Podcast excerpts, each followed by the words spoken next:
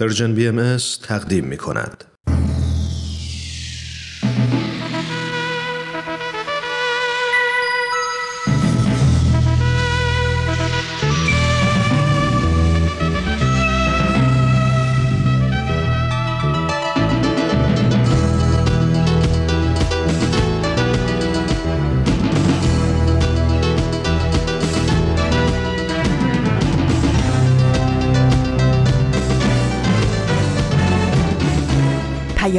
دوست، برنامه‌ای برای تفاهم و پیوند دلها.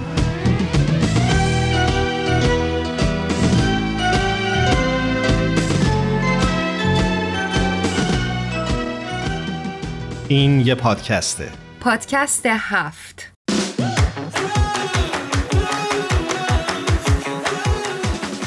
امروز جمعه دهم بهمن ماه هزار و سیصد و نود و نه خورشیدی برابر با بیست و نه ژانویه دو هزار و بیست و یک میلادی و این سی و نهمین قسمت از پادکست هفته.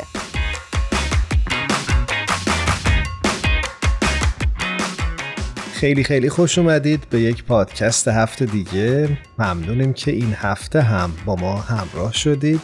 من ایمان هستم و به همراه هرانوش در طول چهل و پنج دقیقه آینده میزبان شما خواهیم بود در سی و نهمین قسمت از پادکست هفت. من هم خدمت همه شنونده های خوبمون درود میفرستم.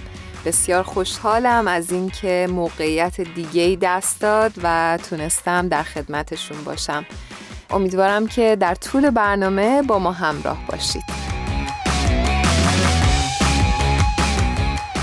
اگه برنامه هفته گذشته پادکست هفت رو شنیده باشید، حتما مطلع شدید که ما در مورد اخلاق صحبت می‌کردیم و مهمان برنامه‌مون خانم بهاره اردستانی به فلسفه اخلاق و بعضی از معیارهای اخلاقی اشاره کردند و تصمیم گرفتیم که برنامه این هفته و شاید هفته بعد رو به همین موضوع یعنی اخلاق اختصاص بدیم. بسیار بحث برانگیزه و خیلی علاقه‌مندیم به این موضوع، برای همین در سه بخش خدمتتون ارائه می‌کنیم.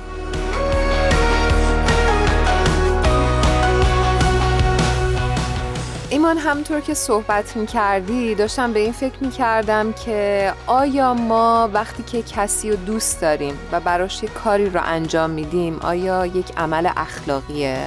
خوبه که یه خورده مثال بزنیم تا مفهوم روشن‌تر بشه. مثلا دارم فکر می‌کنم به محبت مادر.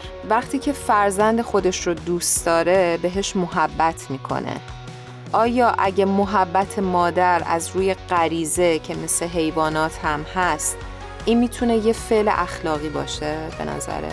خیلی سخت راجع به این موضوع و موضوعات مشابه این از دیدگاه من قضاوت کردم، برای اینکه فکر میکنم که در تعریف شاید اصلا عمل اخلاقی یک معیار رو نشه مبنا قرار داد و بر اساس اون صحبت کرد. یعنی اینجوری که تو گفتی صرف دوست داشتن کسی ما نتونیم بگیم که عملی که اتفاق میفته اخلاقی یا نه. چرا اینو میگم؟ برای اینکه فکرشو بکن یه آدم یه آدم دیگر رو دوست داره، حالا در هر درجه‌ای که هست، و حاضر میشه به خاطر این دوست داشتن و عشق کرامت انسانی خودش رو زیر پا بگذاره و حرمت انسانی خودش رو زیر پا بگذاره و کارهایی رو انجام بده که در شأن یک انسان نیست. آیا باز هم ما میتونیم بگیم که عمل این فرد که از روی عشق و علاقه به دیگری انجام شده عمل اخلاقی یا نه؟ ایمان، همونطور که گفتی، یعنی نظر من این شکلیه. کلا ما در تعریفمون باید یه مقدار بازنگری بکنیم. اصلا عشق تعریفش چیه؟ کسی که داره این کارو میکنه و به خاطر محبت و دوست داشتن به یک نفر کرامت انسانی خودش رو میاره پایین. به نظر من، نمیدونم، حداقل تا اونجایی که من یاد گرفتم، به نظر من عزت نفس و اعتماد به نفس پایینی داره و اینجا یه مقدار ما فکر میکنم اشتباه متوجه شدیم. یعنی یه سری چیزایی رو در جامعهمون، در خانوادهمون، در بین فامیل ها، دوستان دیدیم و فکر کردیم که اینه معنی محبت، معنی عشق اینه، ولی برای خود من همیشه این سوالات خیلی زیاده، ولی متوجه شدم که من اشتباه متوجه شدم خیلی از مباحث و فکر میکنم شامل حال این مسئله هم بشه. یعنی اون چیزی که داری میگی مثلا کسی داره کرامت انسانی خودشو میاره پایین، یه مقدار داستانش فرق میکنه.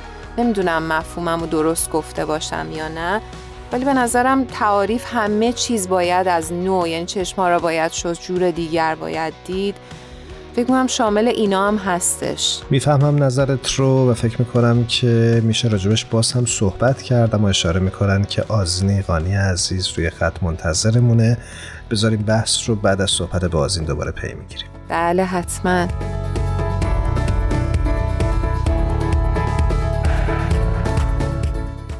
آزین ایغانی عزیز، از اینکه این هفته هم با ما همراه شدی ممنونم، به درود میگم. درود بر تو ایمان جان و هرانوش عزیزم، خوبید؟ خوشید؟ مرسی.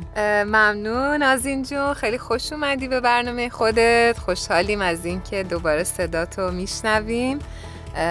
امیدوارم که شما هم خوب باشید. مرسی عزیزم. آره منم خوبم خدا رو شکر و مثل همیشه مشتاق بودن با شما عزیزم. و همچنین. قربونت بشم. خب امروز قراره که راجب چی حرف بزنیم؟ ایمان جان من با خودم فکر کردم حالا که یک ماهی از شروع سال جدید گذشته، خالی از لطف نیست که این بار بیایم به یک مرور کلی در مورد اتفاقات سال گذشته که سال بسیار پرماجرا و پر اتفاقی هم بود بپردازیم. یک در واقع بازنگری بکنیم ببینیم که در سال گذشته چه اتفاقاتی افتاده. و من میخوام از شما و هرانوش عزیزم خواهش بکنم در این بخش با من همراهی بکنیم و به همراه همدیگه اگر حافظه ها یاری میکنه یا اگر جایی یاد داشتی و مطلبی دارید با همدیگه در میون بذاریم و صحبت کنیم. پس یا خدا خیلی هم عادی. از ما قرار درس بپرسید. پس من موبایلمو بیارم برم توی وبسایت خبری جامعه جهانی ببینم چی پیدا. بسیار هم عالی. خب من خودم نگاهی کردم به مطالبی که سال گذشته با هم در میان گذاشتیم و مسلماً بخش زیادی از اون مربوط بود به بیماری همهگیر ویروس کرونا در جهان و در واقع تبعاتی که داشته و اقداماتی که در مواجهه با این ویروس انجام شده در سراسر جهان. یه سری در واقع پیامد خوب داشته و یه سری پیامد بد. ما سعی کردیم بیشتر روی پیامدهای خوبش در واقع اشاره بکنیم تا امید بخش باشه. مواجهه با این ویروس به همه ما نشون داد که چطور نوع بشر میتونه برای تسکین درد و رنج همدیگه دست به اقداماتی بزنه و گرده هم جمع بشه. کاملا درسته. از ماه مارس سال گذشته این مسئله واضح‌تر و پررنگ‌تر شد که هر فردی میتونه در جهان عامل تغییر بزرگ باشه و مهم هم نیست که چه سن و سالی داشته باشه و کجا باشه. همونطور که ما در مطالبی که بهش اشاره کردیم دیدیم بعضی از خبرها راجع به حتی کودکان بود، بعضی در مورد نوجوانان و جوانان و همینطور در واقع آدم‌های در سنین مختلف. اگر خاطرتون باشه یک بار اشاره کردیم به لوکزامبورگ و کودکانی که در کلاس‌های آموزش اخلاقی شرکت می‌کردن و اومده بودن برای دلگرمی کارکنان بخش سلامت و افراد کارت‌های تهیه کرده بودن. خیلی موضوع ساده‌ایه ولی به هر حال میتونست خیلی امیدبخش باشه و تأثیر خودش رو داشته باشه. دقیقاً. در جای دیگه اشاره کردیم به جوانان سیرالئون که فیلمی در مورد اقدامات بهداشتی برای پیشگیری ساخته بودند که بسیار هم مفید و قابل استفاده بود. اگر خاطرتون باشه جایی به اون انفجار مهیب بیروت اشاره کردیم و اینکه جوانان این شهر اومدن از توانمندی‌هایی که در فعالیت‌های جامعه‌سازی بهایی کسب کرده بودن استفاده کردن تا یک شبکه امداد ایجاد کنن و تونستن خیلی ثمربخش و مفید باشن در جامعه خودشون. آره متاسفانه اون انفجار کاملا خاطرمون هست و این خبر خوب رو هم که بعدش تونستن جوانها از این امکانی که فراهم شده بود در جهت کمک به بازمانده ها در حقیقت استفاده بکنن من خاطرم هست و خیلی آدم دلگرم کننده بود. بسیارم عالی. خب من خیلی مطلب بازم داشتم که براتون بگم. متاسفانه میدونم که وقت برنامه اجازه نمیده و دیگه بیاییم به همین اکتفا بکنیم. خیلی ممنونیم ازت، امیدواریم هفته آینده باهات دوباره صحبت کنیم. بی‌صبرانه مشتاق هستم که با شما باشم دوباره تا یه برنامه دیگه. خدا نگهدار. خدا نگهدار. خدا حافظ.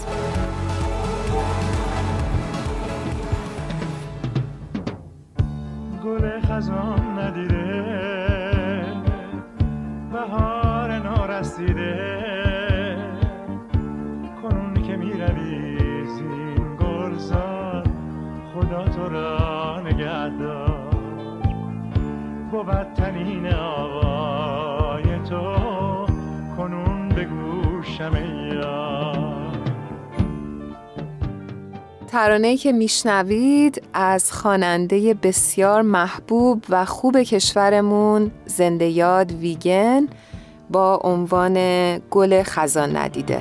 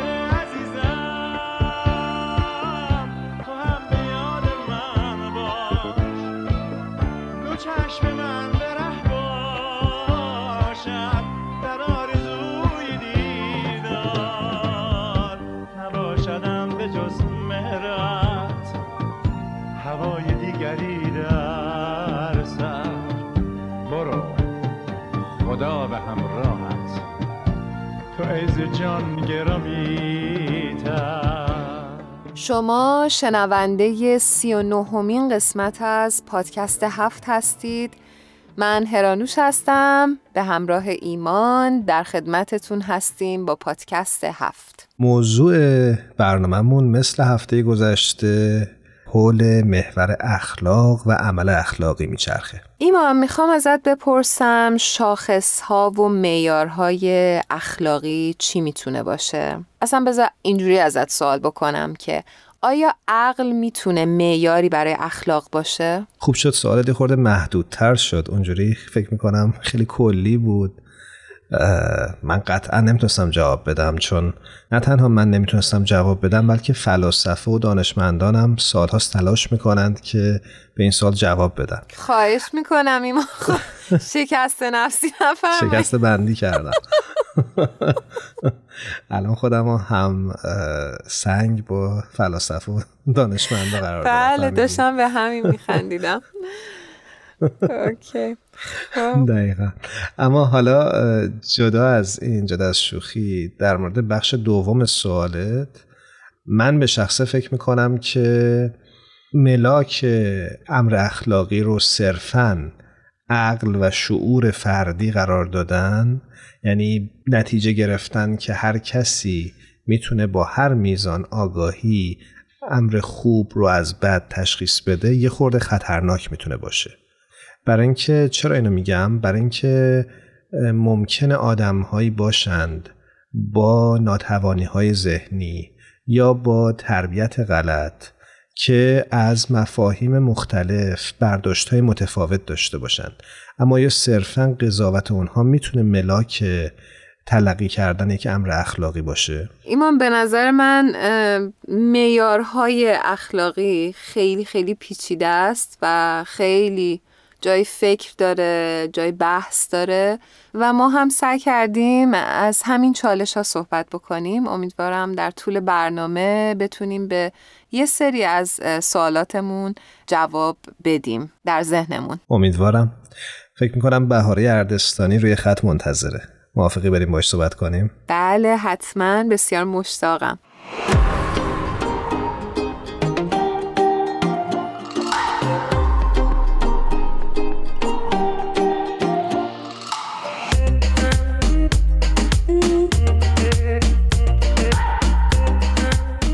بهاره اردستانی عزیز، ممنونیم که این هفته هم دعوت ما رو قبول کردی و با پادکست هفت همراه شدی. خواهش میکنم. درود خدمت شما و شنوندگان عزیز برنامه. خیلی خوشحالم که این هفته هم با هم در گفتگو خواهیم بود. بهاره عزیز، من هم خدمت درود میفرستم. خیلی خوشحالیم که در خدمتت هستیم. ممنون و متشکر هرانوش جان. خب فکر میکنم که بد نباشه هرانوش این دفعه تو بهاره رو معرفی بکنی. بله حتماً. همونطور که شنونده های خوبمون با بهاره اردستانی عزیز آشنا هستن، ایشون پژوهشگر فلسفه و مهندس نرم افزار هستن و ما خیلی خوشحالیم که در خدمتشونیم. ممنونم. هرانوش روون معرفیت کردم. عالی. بهاره، توی برنامه هفته قبلمون راجع به سه شاخه اصلی فلسفه اخلاق صحبت کردیم: فرا اخلاق، اخلاق هنجاری و همینطور اخلاق کاربردی. یادمه که اشارم کردیم که تمرکز ما، البته قرار بود که دو تا برنامه راجع به اخلاق صحبت بکنیم، اما فکر میکنم با توجه به بحثی که صورت گرفت و گفتگویی که اتفاق افتاد جا داره که یه هفته دیگه هم این برنامه رو ادامه بدیم. موافق هستی؟ اصلا دوست داری مهمون پادکست هفت باشی دوباره؟ باعث افتخار من هست که با شما عزیزان و شنوندگان نازنین برنامه هم صحبت باشم. برای ما هم همینطوره. دقیقا دقیقا. آره داشتم میگفتم که حالا که قرار شد که یه هفته دیگه هم راجع به اخلاق صحبت بکنیم، این توضیح رو بدم که تمرکز ما روی بخش اخلاق هنجاریه. درست میگم؟ بله بهاره جون، در اخلاق هنجاری هم ما به دنبال ملاک و ضابطه کلی هستیم که با مد نظر قرار دادن اون بتونیم اعمال درست اخلاقی رو از اعمال نادرست تشخیص بدیم. دقیقاً. فکر کنم هرانوش اینو یادداشت کرده بود. ببین چه خلاصه‌ای با ایمان امروز ما آماده کردیم. میدونی با اون بلایی که هفته قبل سر ما آوردی. دقیقاً. شنونده هایی که نمیدونن لطفاً به برنامه قبل ما گوش بکنن. بهاره جون یک سوالی از ما فی‌البداهه پرسیدن که بسیار در عمل انجام شده قرار گرفتیم و مجبور شدیم پاسخهای خیلی ناگواری به بهاره جون بدیم و سیرتمون مشخص شد. بله دقیقاً. بهاره جون، حقیقتشو بخوای من این هفته شبا خواب میدم در نقش یه پرستار تو بیمارستان باید در مورد دستگاه اکسیژن تصمیم میگرفتم. یعنی کل هفته رو در واقع من خوب نخوابیدم. نقش یک سریال کیلر رو یا قاتل زنجیره‌ای رو داشتم. ازش شوخی میکنیم. از الان بگم من با ایمان شرط کردم که من بهت نگم مثال بزن. منم که عمرن مثال رو جواب بدم یا مثال بزن. نگران نباشید، خودم سعی میکنم که مثال بزنم. خب صحبت کردیم که جلسه قبل در جستجوی این ضابطه، ترازو یا سنجه، ذهن‌های نقاد و فلاسفه تلاش‌های بسیاری داشتند و افکار ارزنده‌ای رو هم تقدیم جامعه انسانی کردند. اما ما خودمون گفتیم شروع می‌کنیم با هم به فکر کردن و در جریان تفکر خودمون افکار اونها رو هم بیان می‌کنیم و فرصت اگه شد نقد هم می‌کنیم. گفتیم وقتی می‌خوایم در مورد فعل اخلاقی صادر شده کنکاش کنیم، با سه مؤلفه روبرو هستیم. یکی خود اون فعل، یه مؤلفه دیگه نتایج و پیامدهای اون فعل بود و مؤلفه سوم فاعل اخلاقی، اون کسی که این فعل از او صادر میشه در واقع. دقیقاً بر اساس تمرکز بر هر کدوم از این مؤلفه ها مکاتب و نظریه های مختلفی در تاریخ شکل گرفتن که آگاه بودن از اونها بسیار به وسعت و عمق بینش اخلاقی ما کمک میکنه. اولین دسته مکاتبی که قصد دارم در موردشون بحث کنم مکاتبی هستن که ذیل نتیجه گرایی، فایده گرایی، نمیدونم غایت گرایی یا پیامد گرایی قرار میگیرن. مخرج مشترک این مکاتب توجه به آثار و نتایجی هست که از فعل اخلاقی حاصل میشه. یعنی این مکاتب درستی یا نادرستی یا روایی یا ناروایی یک عمل رو بر حسب پیامدهای اون عمل تعیین میکنن. خلاصه این که برای قضاوت در مورد درخت عمل به ثمرش، به میوه‌هاش میگن نگاه کن. برای تعیین این میوه ها و پیامدهای یک فعل میگن که خب باید دست به محاسبات تجربی بزنیم و بعد خب سر این که این محاسبات چطور انجام میشه اینها از هم جدا میشن. مثلا افرادی که ذیل این مکاتب قرار میگیرن برخی اولویت رو به افزایش لذت و سود شخصی و کاهش درد و رنج شخصی میدن، برخی این پیامد رو در افزایش دادن لذت و راحت و آسایش یا کم کردن آلام و رنج‌های جامعه انسانی می‌بینند. بعد هم برای حساب کردن لذت‌ها معیارهای فراوانی هم برای محاسبه دارند. شدتش رو می‌سنجن، مدت اون پیامد رو می‌سنجن، قطعیتش رو می‌سنجن، نزدیکیش رو می‌سنجن. یعنی اینکه مثلا چقدر دستیابی به اون نزدیکه به اون پیامد و سودمندی اون رو. بهاره، همجوری که صحبت میکردی داشتم فکر میکردم که خیلی از این لغاتی که به کار بردی مثل لذت، فایده یا نتیجه عمل شاید خیلی وقتا معنای مثبت توی ذهن ما نداشته باشن، اما باز هم خیلی از ماها بر اساس همین معیارها انتخابهای اخلاقی رو انجام میدیم. درست میگم؟ دقیقاً ایمان. مطالعات تجربی نشون میده که این نوع طرز تفکر در حوزه داوری‌های اخلاقی بسیار پرکاربردتر از دو دسته دیگه است. نمیگم بهتر هست ها، میگم بیشتر انسان‌ها در عرصه انتخاب‌های اخلاقی و حتی بیرون از حوزه اخلاق ملاکشون برای داوری در مورد درستی یا نادرستی یک عمل یا کنش پیامد یا نتیجه اون عمل هست. این مسئله در مورد بسیاری از باورمندان به ادیان هم صادقه. منظورم هم این نیست که خود ادیان این ملاک رو به عنوان بهترین ملاک داوری‌های اخلاقی معرفی می‌کنن. مثال بزنم، حضرت باب شارع آیین بابی و مبشر آیین بهایی راجع به عبادت در کتاب مستطاب بیان می‌فرمایند: عبادت کن خدا را به شأنی که اگر جزای عبادت تو را در نار برد تغییری در پرستش تو او را به هم نرسد و اگر در جنت برد به همچنین. ببینید تأکید می‌فرمایند که پیامد عمل تو که اینجا در مورد عبادت بحث شده هیچ تأثیر و اهمیتی بر تو و نحوه عمل تو نباید داشته باشه. بعد شما به حوزه روابط درون هر کشور و حتی روابط بین المللی نگاه کنید. مردم هر کشور از مسئولین کشورشون انتخاب‌هایی در جهت رفاه و آسایش و لذت شهروندان رو طلب می‌کنن. اینطور نیست؟ قطعا همینطوره. همسه شعارهای انتخاباتی همیشه همین چیزاست دیگه. دقیقاً. یعنی مردم هم اینطور طلب میکنن. یا به سندهای توسعه سازمان ملل نگاه کنید، همه بر اساس بیشینه کردن رفاه و آسایش و شادی و لذت و کم کردن رنج و الم تنظیم شدن، بر اساس پیامد، بر اساس نتیجه.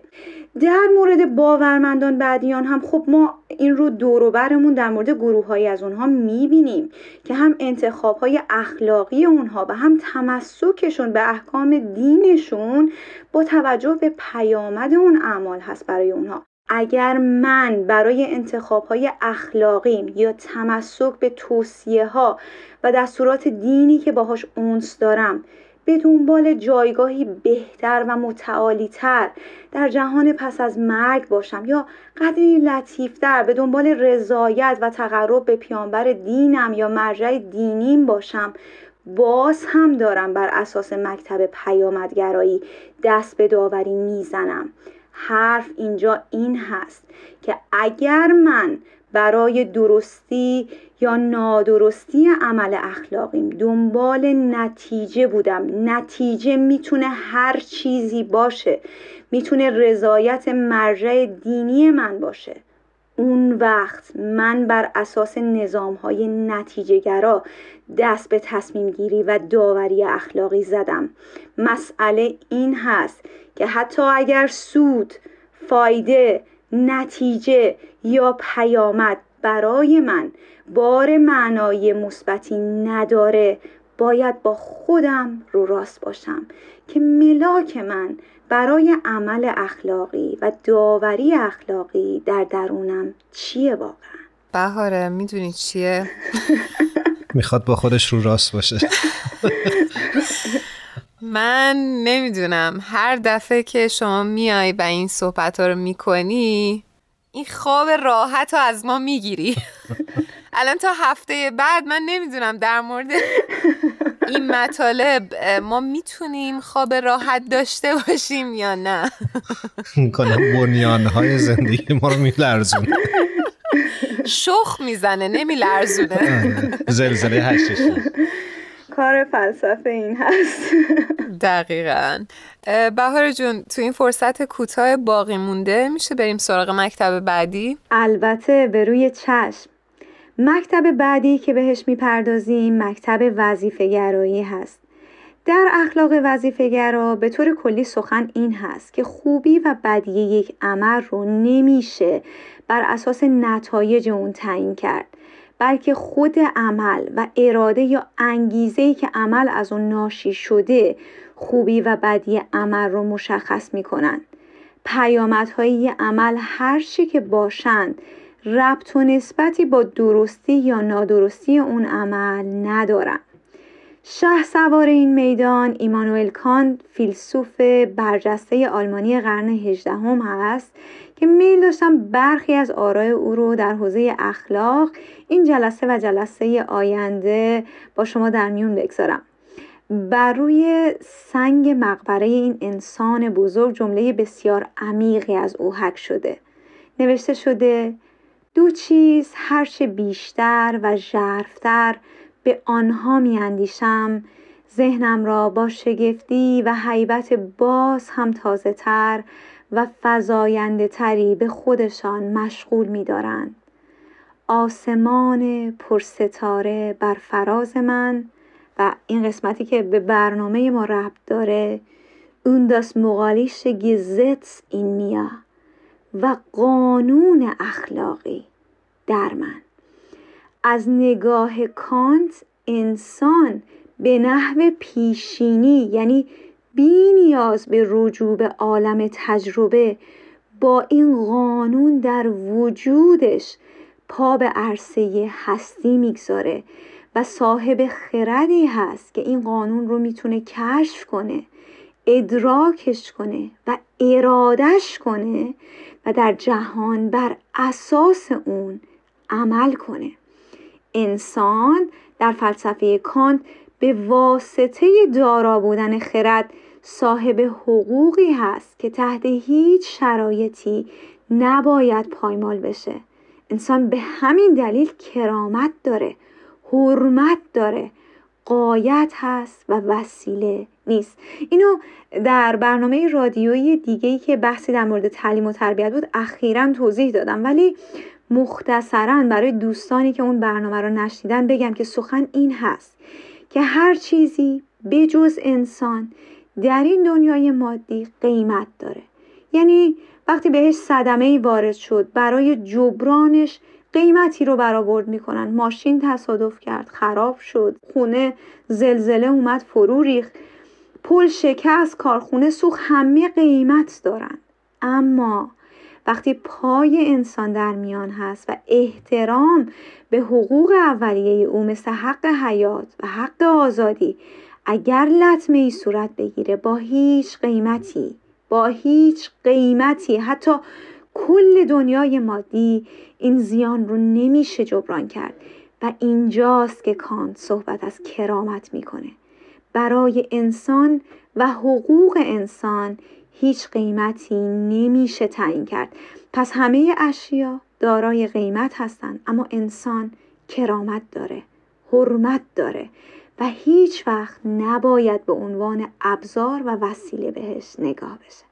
انشاءالله این سخنان کانت بر لوح وجود ما حک بشه و همیشه همراه ما باشه.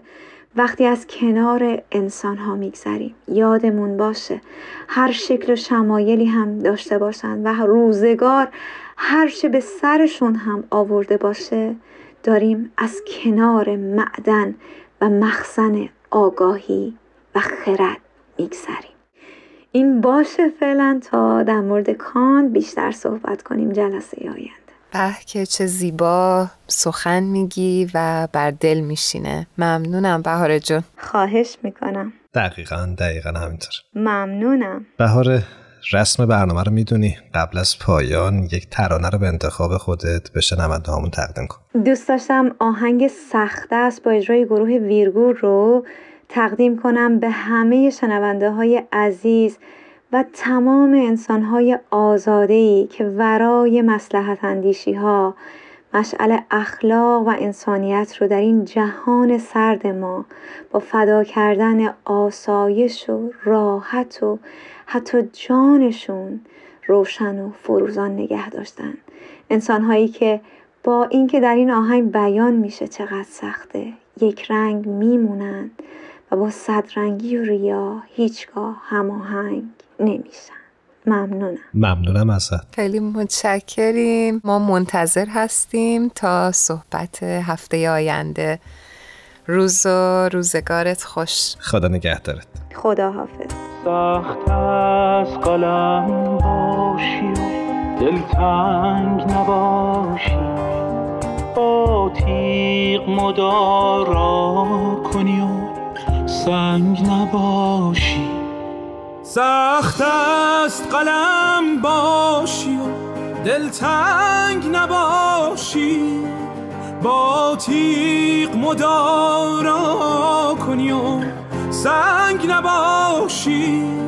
سخت است دلت را بتراشند و بخندی، هی با تو به جنگند و تو در جنگ نباشی.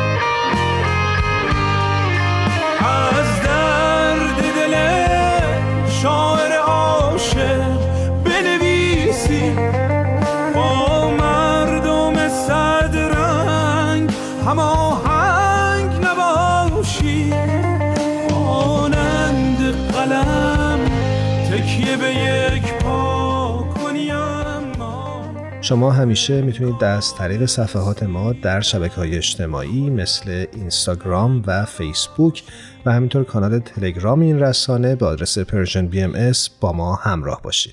ایمان خیلی دوست داشتم که نظر آیین بهایی رو در مورد اخلاق در موردش صحبت بکنیم، ولی هرچی گشتم و فکر کردم که جملاتی رو آماده بکنم که بگم و با همدیگه در موردش صحبت بکنیم، دیدم که نه، باید این بیان رو بخونیم چون که لب کلام رو فرمودن. دوست دارم که حتما این بیان رو با همه سهیم بشم. بسیار عالی. بیان از کی هست؟ بیان از حضرت بهاءالله هست، شارع دیانت بهایی. بسیار عالی. حضرت بهاءالله می‌فرمایند: ای فرزند کنیز من، لازال هدایت به اقوال بوده و این زمان به افعال گشته، یعنی باید جمیع افعال قدسی از هیکل انسانی ظاهر شود، چه که در اقوال کل شریکند، بلکه افعال پاک و مقدس مخصوص دوستان ماست. پس به جان سعی نمایید تا به افعال از جمیع ناس ممتاز شوید. چقدر زیبا. ممنونم ازت که این بیان رو با من و شنونده هامون سهیم شدی و فکر میکنم که خیلی گویا بود و اشاره به این داشت که صرفاً امر اخلاقی نبایستی در کلام باشه، بلکه بایستی در افعال انسانی هم، در کارهای انسانی هم نمودار باشه. بله، زیباییش به نظر من هم در همین هستش. خب ایمان، اگه موافقی بریم با فرانک عزیز صحبت بکنیم. روی خط منتظر هستن. با کمال میل. فرانک شوبریان عزیز رو روی خط داریم. بسیار خوشحال هستیم از اینکه این هفته هم در خدمتشونیم. فرانک جون، خوش اومدی. ممنونم هرانوش عزیزم. منم خیلی خوشحالم از اینکه اینجا پیش شما هستم و فکر کنم همچنان در مورد مؤسسه روحی و اقداماتش میخوایم حرف بزنیم که همونطوری که میدونید من خیلی هیجان زدم نسبت به این موضوع و خیلی علاقه‌مندم. فرانک جان، خیلی خوشحالم باهات صحبت میکنم. به برنامه خودت خوش اومدی. ممنونم ایمان جان، متشکرم. فرانک جون، هفته پیش برنامه بهمن جان رو گوش کردی؟ بله بله گوش میکردم. برای همین الان این پیش زمینه رو داشتم که خب حتما میخوایم همچنان در مورد مؤسسه روحی و اقداماتش صحبت بکنیم. بله بله ما هفته گذشته درباره مؤسسه روحی همونطور که اشاره کردی صحبت کردیم. امروز میخوایم یه نگاهی داشته باشیم به کلاس‌های اطفال باهایی، اگه موافق باشی البته. بله حتما حتما. یکی از قسمت‌های بسیار جالب و اتفاقاً ریشه‌ای این مؤسسه روحی همین کار با اطفال هست. اگر اجازه بدی هرانوش جان، یک متن خیلی کوتاهی، یک پاراگراف کوتاهی از پیام بیت‌العدل اعظم که دقیقاً نمیدونم برای چه سالی بود ولی مطلبش خیلی مربوط هست به همین موضوع کودکان. ممنون میشم. قربونت برم. بخونم با هم و همه شنوندا با هم به اشتراک بذارم. میخواستم این مطلب رو مطلب اینجوری شروع میشه که کودکان امید و ضامن آینده اند و به همین جهت در دارایی یک جامعه گرانبهاترین گنجینه به شمار میروند. کودکان حامل بذرهایی هستند که خصوصیات جامعه فردا را در بر دارند. ساختن جامعه‌ای بر پایه اصل یگانگی نوع بشر نیازمند به کارگیری اصولی همچون عدالت، محبت، امانت، صداقت و بردباری در روابط اعضای آن می باشد. بنابراین باید این اصول در جامعه درک و به نسل آینده منتقل شوند.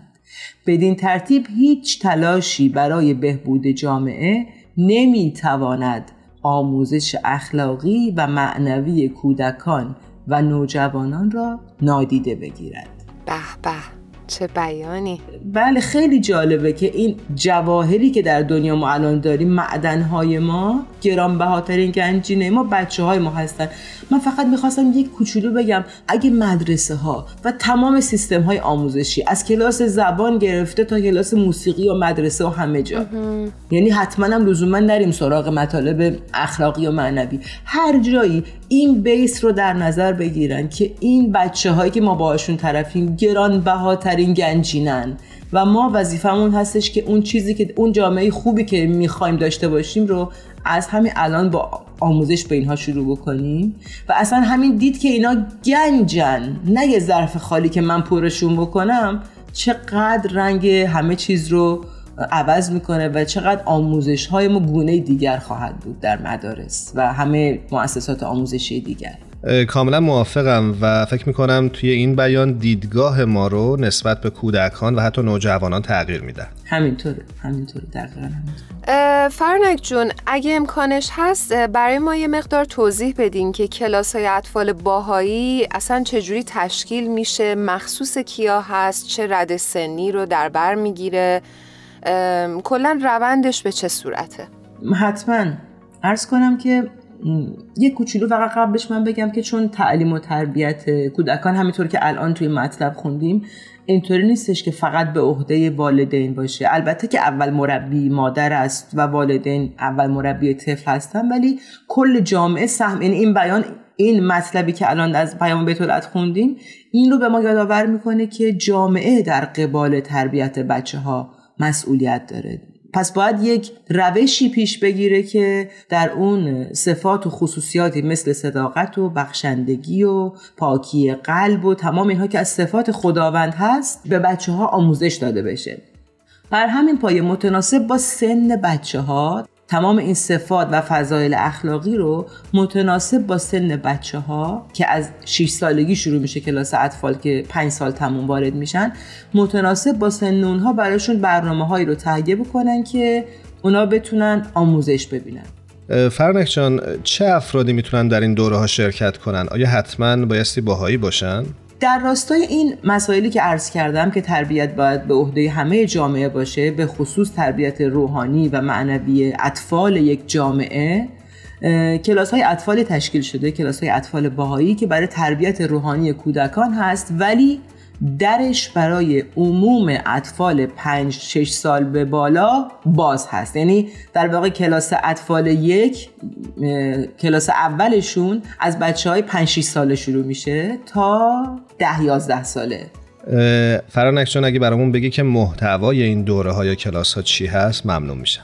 همونطور که عرض کردم بر پایه همین فضایل اخلاقی که الان صحبتش بود، برای بچه ها داستان‌ها و بازی‌ها و سرودها، رنگامیزی و یا بیانات کوتاهی از حضرت بهاءالله یا حضرت عبدالبهاء یا گاهن از بقیه کتاب مقدسه ادیان دیگر انتخاب می‌کنن که بچه‌ها اونو می‌خونن، چون معتقد هستیم بیاناتی که از مظاهر مقدسه نازل میشه خلاق هست و این به روح خلاق بچه‌ها، به روح بچه‌ها که در حال شکل‌گیری هست کمک میکنه که اونها این خلاقیت رو، حالا این بحثش جداست و بسیار مفصل، یه جای دیگه باید در موردش حرف زد. خیلی کوتاه اون بیان خونده میشه بدون آموزش دینی، مثلا منظورم هیچ فشار دینی روش نیست. اون بیان زیبا خونده میشه، مثلا اینکه قلب صافی چون دور عطا فرما، یک مناجات هست، یعنی یه قلب مثل مروارید به ما عطا کن. خیلی عالی، برای من هم جالب بود، خیلی ممنون، مرسی، متشکریم ازت فرانک جون با توضیحات زیبات و ممنونیم از اینکه کلاس اطفال رو این هفته به ما معرفی کردی.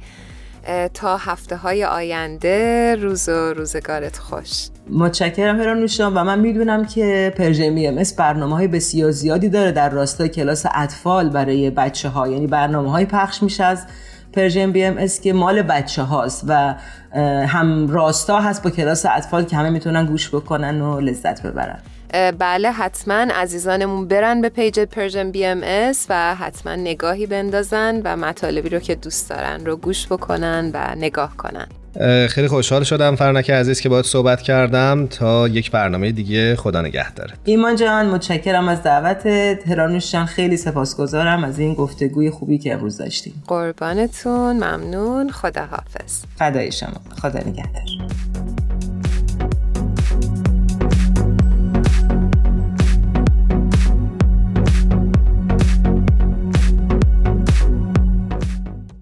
جوزف کنراد نویسنده بریتانیایی لهستانی در جایی عنوان میکنه: مطمئن باشید صدای عمل شما از صدای فریادتان بلندتر است. امیدوارم که صدای عمل هممون از صدای فریادمون بلندتر باشه. ممنونیم که ما رو تا این لحظه گوش کردید. یک بار دیگه از تهیه کننده های خوب برنامه‌مون الهام، تارا، بدی و میساق تشکر میکنیم که ما رو همراهی کردن. امیدواریم که شما هم هر کجا هستید خوب و خوش باشید. خدا نگهدارتون.